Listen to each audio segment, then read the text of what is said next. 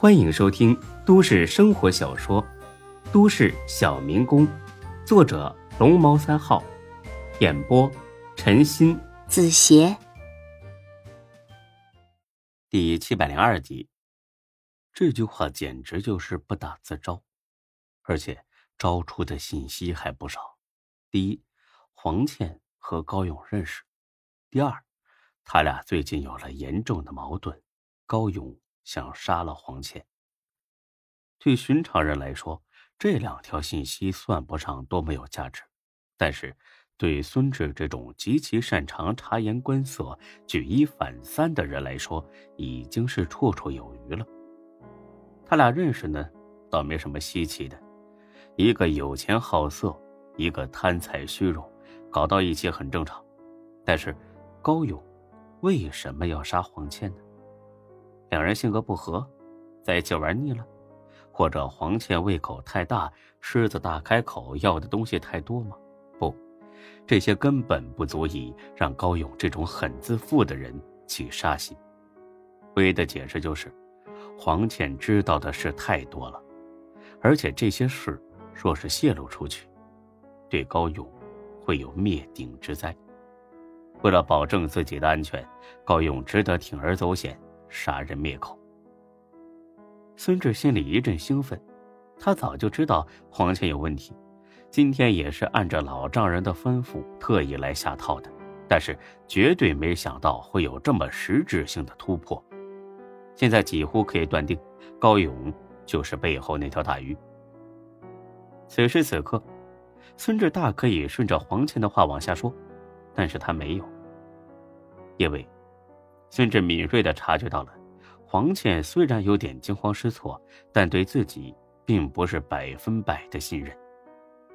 如果这个时候问的急了，很可能会让他产生怀疑，不再开口。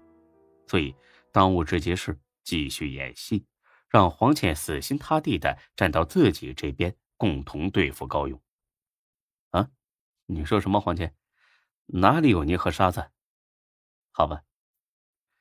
能把是他让你来杀我的改成哪里有泥和沙子，也算是人才。黄钱一时错愕，这都哪儿跟哪儿啊？耳朵塞绿毛了。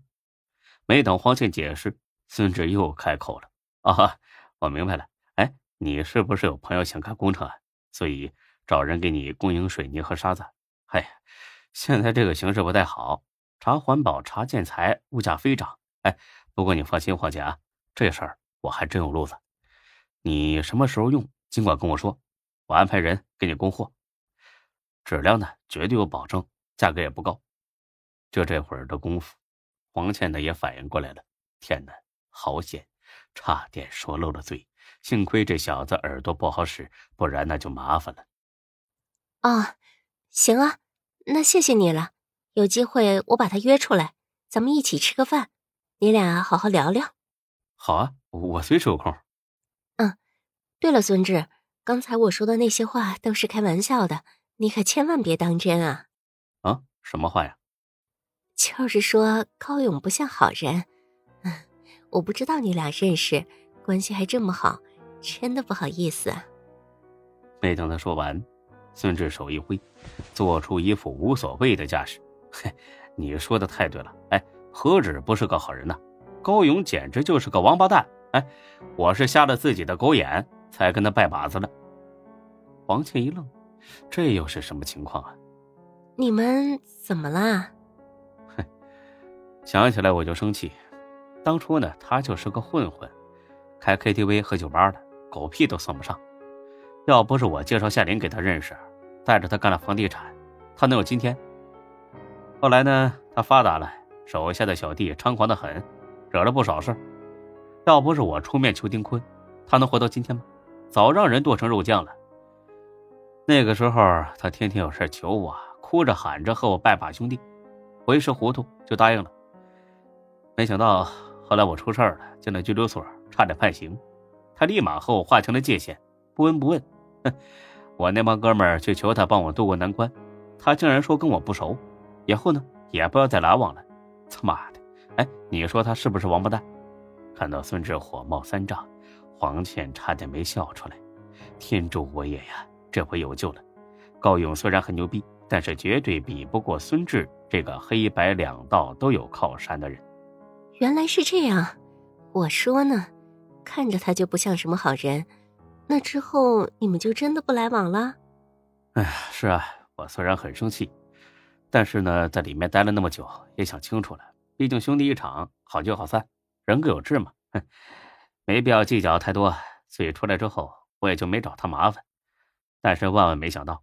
这王八蛋是给脸不要脸，作死作出花样来了。今天夏琳完蛋了，丁坤也死了，觉得呢我落魄了，所以又派人去我店里打砸闹事又打我女朋友。这回我是非整死他不可了。黄倩更高兴了，原本还想挑拨挑拨，借孙志这把刀去干掉高勇，这下好省劲儿了。但是再添一把火还是很有必要的。算了吧。他现在混起来了，你这么做会吃亏的，扔了吧。孙志很恼火的哼了一声：“哼，混起来了？哎，他算个屁呀！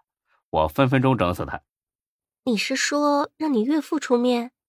嘿，这点屁事值当麻烦他老人家吗？再说了，我岳父可是有职业道德的人，他顶多就是把高勇送上审判席坐牢，这个结果我可不满意，我要宰了他。你要杀人？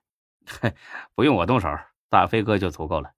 他说了，找几个人呢，先整死高勇，然后再找出杀丁哥的那个凶手。那个孙志啊，不是我瞎说啊，我感觉这事儿可能就是高勇做的。一看他就是那种为了上位不择手段的人，想要在这时出头，他必须得干掉丁坤。而且事实也证明了，丁坤死后。获益最大的就是高勇，他现在就整天以这事老大自居呢。孙志想了一会儿，十分肯定的点了点头：“对，肯定是他。他妈的，哎呀，这回他死定了！哎，你等着啊，我这就给沈哥打电话。”沈哥？哦，沈金虎啊！丁坤死之后，沈金虎就是老大了。他可相信我了，让我查清楚是谁杀了丁哥。哦。那你快跟他说。那行，你别出声啊。嗯。孙志呢拨通了一个电话。喂，虎哥，我查到杀丁哥的人了。啊？是谁呀？高勇。就是你认识的那个高勇？对，就是他。确定吗？百分百确定。果然是冤家路窄，辛苦你了，我会交给大飞去办的。他没几天活头了，先这样吧。说罢挂了电话。这些话黄健听得一清二楚，他的心里简直要乐疯了。在 J 市工作了这么多年，沈金虎的名号他还是听说过的。既然沈金虎要杀高勇，那么高勇肯定是必死无疑了。